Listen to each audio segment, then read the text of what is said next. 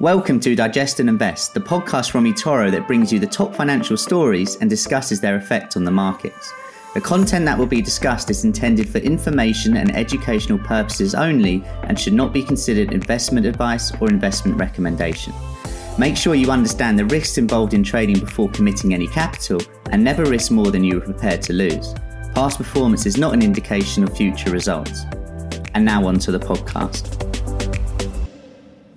Hello everyone and welcome back for another episode of the Digest and Invest podcast brought to you by eToro. I am Sam North, the trading school lead here in the U K, and I'm joined as usual by the main man himself, Josh Gilbert, our market analyst based out in Sydney, Australia. Josh, how are you?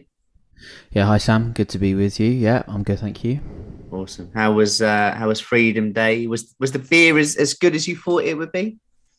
Yeah, it was great. Yeah. Um, over a hundred days of not being uh, in a pub, or I should even say a cafe as well. It was nicer to sit down, have a coffee in a cafe. And it's great to see people back in restaurants, out doing things again. It's been a bit deserted here in, in Sydney for a long time. Um, and I even had my hair cut as well after, like I said, one hundred plus days of lockdown, which I'm sure you know you felt that pain and many others in the U K, but I feel a bit more normal again now. So yeah, feeling good. Yeah, no, I've been there. I, I think the, the first lockdown for us here in the U K, my hair got ridiculous. But obviously, people listening to this podcast won't have the uh, uh, the view that I have right now of seeing you looking very sharp, may I add. Um, Thanks, Sam. Thanks. No worries. No worries. Uh, on the on the agenda today, I thought we could give a little taste uh, uh, for our listeners on some of the of your mostly uh, anticipated quarter four earnings. Uh, another crypto update, and then let's also discuss whether the dip in is in for global equities. Sounds like a plan to me. Yep, sounds like a nice little schedule we've got there. Lovely. I mean, if it was up to me, earnings would only ever be every six months. Uh, I think every three months is a little bit too soon, but maybe that's a conversation for, for another day. Anyway, before I lose my cool, quarter four earnings, what are your thoughts? What is the consensus on, on what we're expecting here? Well, that's actually how we do it in, in Australia, Sam. Um, okay. Companies listed in Australia report twice a year uh, instead of four times a year, like you mentioned. More focused on um, around August, um, sort of, you know, end of financial year is June in Australia. So big focus in August. But like I said, conversation for another day anyway. Um, yeah, it's certainly going to be an interesting earnings season. We've got a consensus uh, for twenty-nine percent earnings growth from the S and P five hundred. Um, potentially led by energy, materials and industrials, which, as we know, the energy sector has been booming recently. Um, you would have had to have been a, probably in a hole to, to not have sort of seen that or been aware of it. But ultimately, I think these expectations are are too low. And I think we'll see more than sort of that twenty-nine percent. I think we'll see over sort of thirty percent growth for, for sort of the third straight quarter uh, in a row. Um, a couple of nice stats. Um, over the past five years, actual earnings reported by S and P five hundred companies have exceeded uh, estimated earnings by eight point four percent on average. Um, and on top of that, in the last five quarters, so from Q two twenty twenty to Q two twenty twenty-one, eighty-four percent of the companies in the S and P five hundred have reported uh, E P S uh, above the earnings per share estimate on average. So maybe the bars are too low, who knows? But ultimately, um, what we can sort of expect is that, you know, this, the economy is still growing right now. We've got many sectors of the world still sort of reopening, many countries reopening. Australia, for example, is set to reopen its borders in November. We're obviously reopening again from lockdown. Um, and I think we're going to see, you know, we, we've seen in, in sort of Q, Q2 earnings that um, a lot more companies sort of gave positive guidance, which ultimately stacks up to us seeing that these forecasts are, are, are sort of too low. I think the growth that we are going to see is, is obviously going to be much less than what we saw from from the some, from the last quarter, which was ninety percent, but that was obviously aided, you know, mostly by a pretty low comparison year over year. So kicking us off tonight, the unofficial uh, kicking off of earnings season, we've got uh, J P Morgan, the banks usually kick us off, and then Black BlackRock are reporting tonight. Then we have uh, Delta Airlines tonight as well. Um, and then following um, for the rest of the week, we've got you know, Goldman Sachs, Bank of America, Wells Fargo, the big names, et cetera. I think something to keep an eye on through this earnings season is um, supply chain disruptions.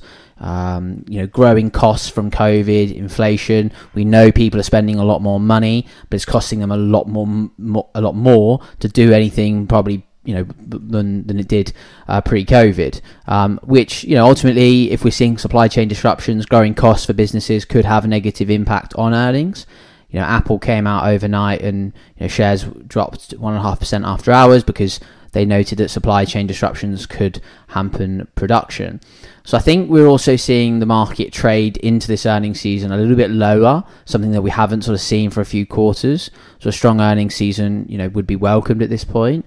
Um, and talking about sort of maybe a few things to sort of keep an eye out for most sort of, you know, hotly anticipated earnings, I think Amazon is going to be a nice one to watch. You know, poor poor guidance gave uh, sort of given sorry in in the last um, earnings season, and I think that's going to be important as well with guidance. You know, as I say, Amazon, Zoom, a few other names in Q two. You know, um, you know, I don't think we're going to see huge upside surprises or big increases to guidance. So if people are expecting that, maybe it's time to sort of bring down those expectations slightly. But yeah, Amazon will be a nice one to watch. Those work from home stocks will be really interesting as well to see as the world opens back up. Um, Netflix, you know, those streaming stocks that have again struggled. Uh, travel stocks, Airbnb, Delta tonight. Are we seeing those, um, you know, actually come back into favor after months of, of being beaten down? Yeah, I think it will be um, a pretty nice, uh, a pretty interesting earnings season for sure. Yeah, I mean, we, we can talk later on about whether that dip is in for equities as well. But some of those com- uh, companies you just mentioned there have, have dipped quite nicely. And it is a, a, a case, or there is a case to be made about potentially buying those if the earnings are are half good. And and like you said, you know, the, the lower the forecast, the, the more upside surprise there is, uh, which is kind of how I like going into uh, an earnings uh, season. Next up for us, uh, crypto. And I actually, I feel a bit worried how, how bullish I am uh, about the upcoming months into the end, end of the year. I think I need a, a few reasons to, to calm down. So tell me a few, or are you fully on the bull train as well for the next few months? Well, I'll give you. I'll, I'll give you one reason to calm down. I've just checked Bitcoin, and it's it's in the red today. So that's you know, that's the first time in in a few days. Um, but I think, look, it's hard not to buy a ticket to be on that train. You know, if I'm honest, um, you know, it's it's sort of dominated in the last few weeks. It's outperformed a lot of these altcoins, um, and with that, we're sort of seeing a little bit less volatility. Um, you know, from from Bitcoin, it's it's moved up. It's sort of been a little bit more stable. It's been strong, especially over sort of the last few days, over over the weekend as well. I've been watching the market, and we've seen a lot of altcoins sort of sell off, down maybe seven, eight, nine percent, and Bitcoin has really stayed there.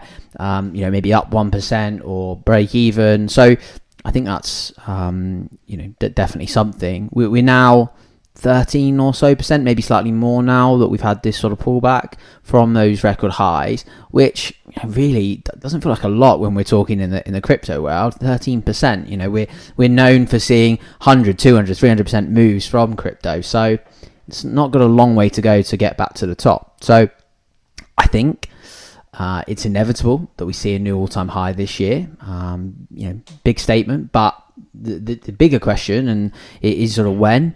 Uh, the technicals look strong. There's a lot of fundamentals. They've been very positive. Brazil set to adopt the currency as legal tender. The S E C saying they won't ban Bitcoin. Possible imminent approval of a Bitcoin E T F. Not one hundred percent convinced that an E T F coming through will, will sort of be approved uh, you know, as soon as people might think. I still think the S E C aren't one hundred percent clear on where they are with crypto. Um, but I think the, the thing that's probably surprised me the most um, in the last sort of few days in a positive way is, uh, and what I would say is actually Bitcoin maturing. We know that it's, a, you know, it, it's still a very infant asset, still in its infancy, but we had J P Morgan C E O, uh, Jamie Dimon, come out and say that Bitcoin is, is worthless. Yeah. Um, and you know, again, we've seen him talk a lot about crypto in the past, a lot about Bitcoin. He's, you know, we know he's, Not a not a strong believer in it. I think he referred to it as you know the, the people choose to smoke and he doesn't, which was a bit of a strange analogy. But the, the the point here is is that the price didn't move, and if anything, it went up. I think if we have that same scenario twelve, eighteen, twenty-four months ago, I think we see the price tumble without a shadow of a doubt. You know, it's going down ten, fifteen percent. So that's really positive, and I think we've got to take the positive away from that. Again, his comments have slightly dampened sentiment. You know, that's probably why we're seeing a you know bit of a slowdown in trade today. You know, you've probably got maybe some of the old school Bitcoin traders maybe sort of selling off. You know, he's a big influence. He runs America's biggest bank, so you know people are going to take into account what he says. Um, but you know, ultimately, there's there's been sort of little to, to sort of no reaction. Um, I just think it's maybe dampened that sentiment and soured the market slightly. But yeah, I think that just shows us how far we've sort of come over the last, like I say, twelve, eighteen months. Yeah, definitely. It'd be interesting to see what would, uh, and I guess we kind of got to wait a few months for for this to make it really interesting, but it'd be interesting to see what would happen if there was another China ban crypto headline uh, for the one millionth time. Will the market still care about it?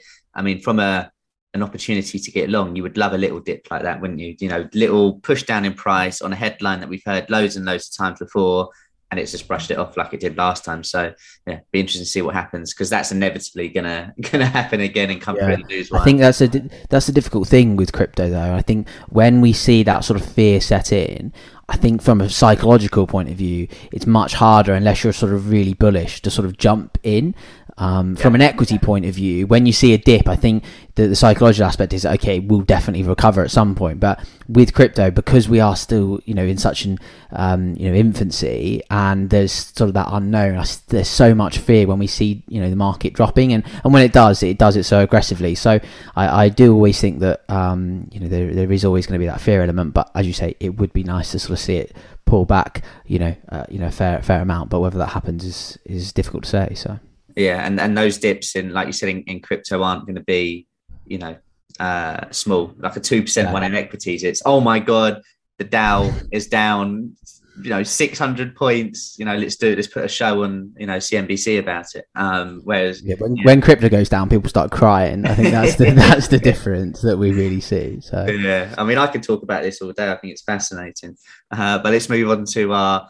Our next subject, um, equity markets. I mean, I can discuss a few few technical levels. Uh, and of course, people can head to the eToro Academy, join all our, our webinars that, that that we do. But um, what are you what are you thinking? Is it is it a dip to buy? Is there more to come? Are there regions you like, dislike? What, what are you thinking as of now?